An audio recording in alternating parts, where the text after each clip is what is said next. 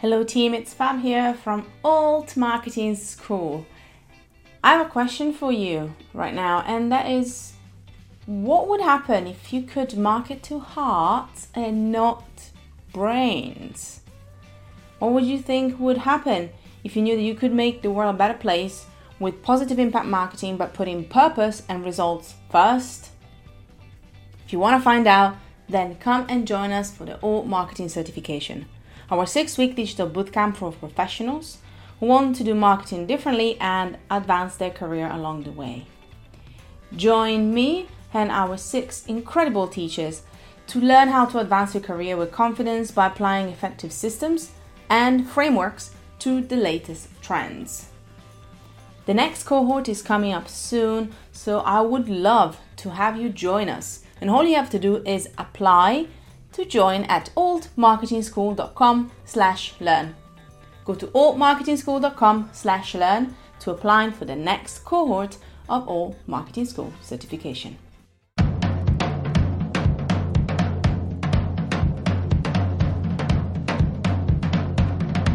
Hello and welcome to Make an Impact Show, a podcast run by Creative Impact Co. Our mission is to help creatives grow their business, hone their marketing, and share their stories via outstanding content. Hello team, Fab here, your lovely host and humble host, I shall say, and founder of Creative Impact Co. Today, I am so excited to bring you short nibbles of tips. Imagine a little nibbles, nibbles of tips, right? So what they are, the nuggets of wisdom. Again, as you can see, there's a lot of food involved in my thinking right now. It must be because I just had breakfast. However, this is a short episode, like you have had a few before, including our bonus episodes that you have heard in the last couple of weeks. And this is a bit of a bonus one because as you're listening to this, I am probably having more breakfast, pushing it back to Wednesday morning, and I'm getting ready for our conference. So we thought we'll bring you a, a little snippet of the conference again. We'll bring it to you today with some of our top tips about content from some of our amazing speakers and judges for the Creative Impact Awards conference. I wanted to give you a bit of a feeling of what you can expect. You can still sign up. You still have got a bit of time to join us. You can join us live, and that's really where the magic happens. That's really where the connections are actually built. However, you can also obviously join us online. That's totally fine. You can actually watch the replay. So if you're missing something live, you can still go to creative impact dot group slash R S V P and you can actually join us live and watch some of the replays in case you're missing out on a couple of them. And the actual access will be available for forty-five days. So if you're missing something live because you're a bit late to the party, don't you worry. You can join our online event and you can actually get to watch the replays and all of the session for forty-five days after they're gone live. Without further ado, I'll give you a bit of a sneak peek, and I cannot wait to meet you, albeit virtually, at the conference today. Remember, it's for the next three days, Creative Impact Group slash R S V P. Cannot wait to see you there.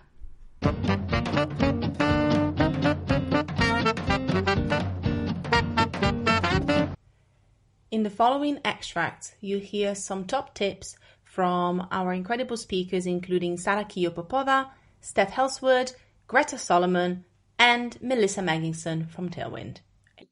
Uh, something that shifted this year at the beginning of lockdown was that I realized that the real mistakes that I could do, that I mean, the, the thing about it not looking perfect or not being this, not being that, that's all my own trip, and you know, nothing that I, nothing that really matters, because overall the content is, it's decent, it's fine, it's good, it's like, it's good enough, actually. It's like, just take it. It's, it's, it's that. But what I, what I noticed was that suddenly with that increased um, presence of people online and people turning to social media, I, uh, I felt that there was, I had a responsibility that I'd never had before, because people were sort of almost looking up to me and looking to me for like advice or for calm influence. And I'm like, oh my God, people are coming for me because they think I can calm them down. I'm like, I'm so not calm right now. But maybe, relatively speaking, maybe that's how I appear. I don't know. But Um, but I also discovered that I, I um, it suddenly became um, uh, the space that I inhabit on social media had uh, became a little bit more loaded, because people like, like my, the first time I noticed it was when uh, right in the beginning of lockdown, certain countries or in Europe were already in lockdown. People were having a really bad time, and England, the U K was still not quite there yet. And so I was um, posting stories where I was uh, meeting people. I was out, out and about, cycling around, and I had quite a few messages from people saying, "What you shouldn't promote, you shouldn't uh, encourage people to go outside. You shouldn't encourage people to meet other people and, and to be not stay away from." You know, I, I suddenly felt that I had a responsibility to behave, to set an set a good example, and not just a good example, obviously, about food or sustainability. Like, you know, those things are more general. But actually, for what was going on right now, that felt new. And the same thing around Black Lives Matter. That also felt like a huge moment of um, somehow realizing that I could mess up there. That's a real mess up. That's not like whether my content looks perfect or not. So in, in that way, that's that that kind of new angle has helped me also just go, well, to be honest, my, my, uh, yeah, my content is good enough. And even when it's not as good as other, like, you know, it, that's also fine.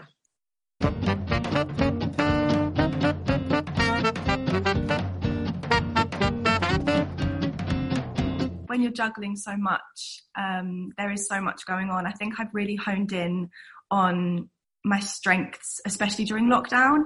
I think sometimes when there's so much going on and the busyness of life, you can miss out on loads of different things, and maybe some of your um, passions can slip because you're juggling all of these deadlines. So I think one thing that's been a massive blessing from me for, from lockdown um, is the fact that it's given me time to be creative again.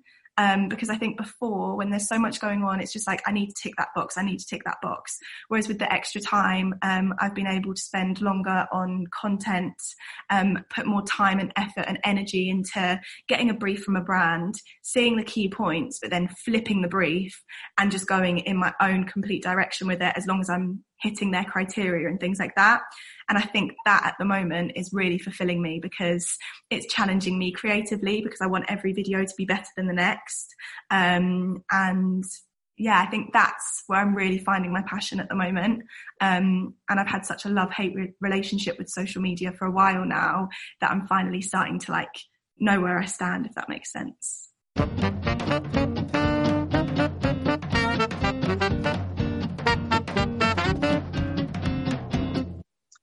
The world is so busy, and we are always in relation with other people, and writing is one of the few times where you're actually listening to your own thoughts, listening to your own voice, and putting it on a piece of paper, which then makes it real.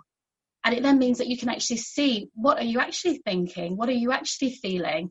And it's so powerful because of that, because you consistently write, even if it's just free writing every day or every other day or whenever you can, you're putting yourself on paper, and you're allowing yourself to see yourself, and how you see yourself may be different to how other people see you. And then you can start to say, well, then actually, who do I want to be? Am I this person I think I am? Am I the person that the world thinks I am? Or then who am I? And so it's so powerful for that.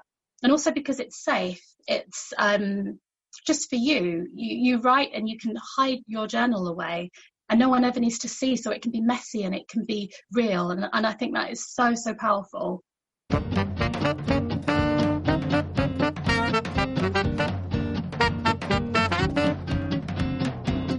Now, Pinterest, and correct me if I'm wrong, Pinterest has always been evolving and updating, but when Instagram is literally throwing a party in your back garden about reels, Pinterest does these things, and it's and they kind of like they come out there, but unfortunately don't get as much spotlight. Right. And I think especially things like the algorithm is something that we know something about. We know how it's evolved. But if I have to say that I have as much confidence about understanding where that is going as Instagram, probably not as much. So are there any things that you can see are actually evolving within Pinterest for twenty twenty and going forward? Oh, yeah. Pinterest is kind of a, a different beast compared to Instagram. It's they are much more quiet about changes that they make to the platform. Uh, the algorithm is constantly shifting. And, you know, it's it's a search engine, so it's not really used in the same way that Instagram is. So when you're on Pinterest, you're scrolling through, sometimes you see the same pins over and over and over again. And this is an experience that they recognize as not the best experience.